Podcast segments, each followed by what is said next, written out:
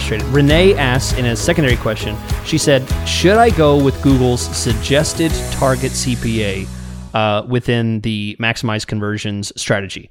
Okay. Um, and then she has some some details that's not necessarily important to answering the question. But the point the point is this I don't know if we've ever vocalized this before, but the way that I like to imagine this is the target CPA is not just some arbitrary number that doesn't really affect the campaign.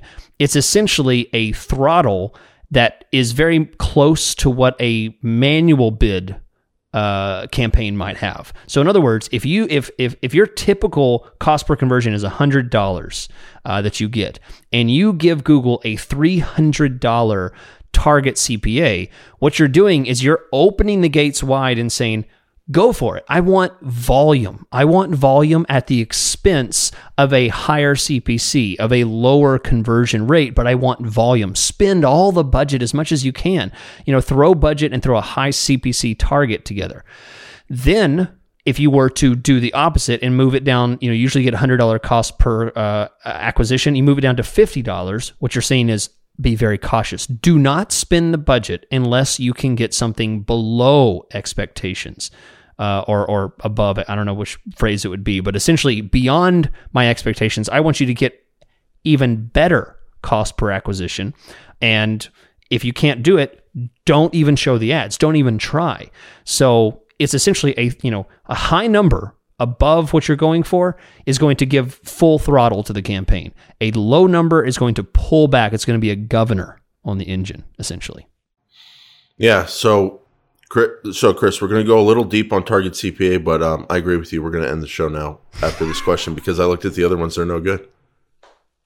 Jason, I love an honest man, and when I, you can't voice it, but I can hear you say I was wrong. Oh, I was totally wrong. I can course okay, correct. Thank you. Yeah, I can do it. Hey, let, let me put it this way.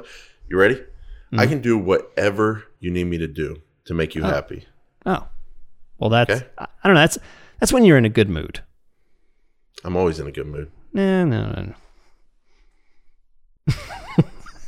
Chris, so let, us let's, let's uh, my point is I'm giving here, I'm, and honestly, I, yeah, these questions that I, I don't want to answer after this. So we're going to have this be the last one, but I want to go a little bit deep on target CPA. And I really, I want to get some of your recent experiences with it.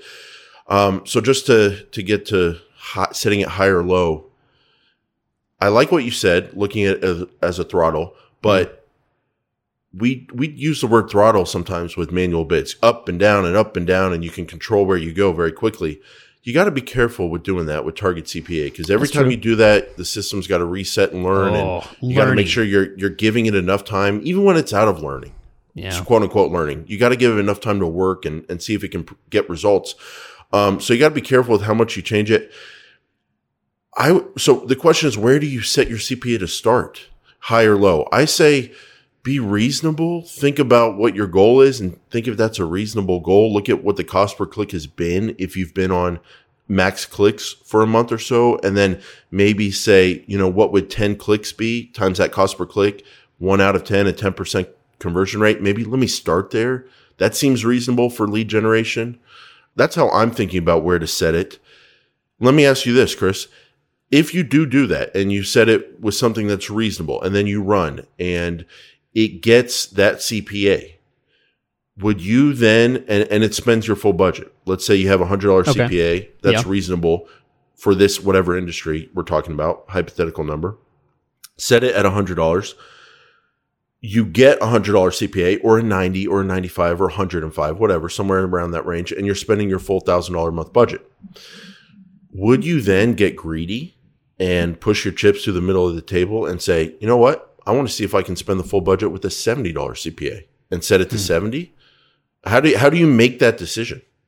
Um I for me, I don't shake the tree if all of those factors are happening. If I'm hitting my goal acquisition, a profitable.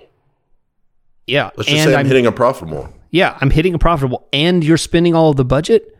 I'm not going to shake the tree in that situation. Now, if you take away you're not spending all the budget or your your your your search impression share is really bad and you're losing due to budget then okay i might restrict it you know if i if i am way underfunded and I can't spend all my money, I'm going to restrict it with a lower number.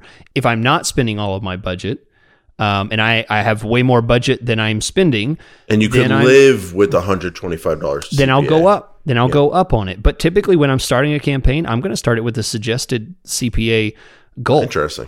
That's usually what I'm going to start with. I mean, uh, it works for me. If it, a lot of times that CPA goal, if it has a lot of signals over a long period of time, it knows pretty well what it can do, and sometimes, it, oftentimes, it beats it. You know, it gives me a, it might give me hundred dollars, and then it beats it. It gets a seventy five dollar, which is wonderful. So I'm not usually going to push yeah. it at the beginning.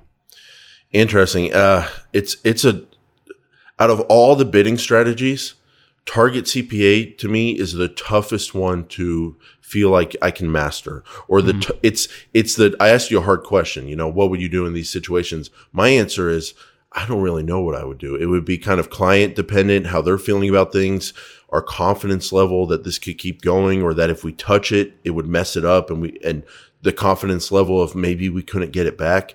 It's touch and go with target CPA. I, I've been in some spots where it doesn't work well at all. I've been in some spots where it's changed over time on us and it's hard to get back. But I've been in other spots where it works amazing and it beats other strategies, including manual. I'm just dealing with that right now. We had this really tough uh, real estate industry campaign, Chris. You would get a kick out of this.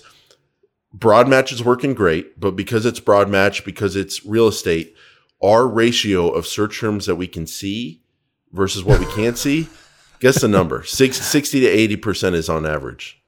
Uh, yeah. So I, I guess like 50, 40% that you can see. Oh my gosh. 10. And the client wow. was having a good CPA in the past, but they want us to improve things. And they were using an automated bid strategy that was not target CPA. We tried to improve things manually. Chris, we couldn't get it done because we didn't have the search term data. Yeah. And we tried target CPA. It worked. It mm. beat his former campaigns. It beat ours. And it's, we're putting in a $35 CPA. We're getting like a 27. Yeah.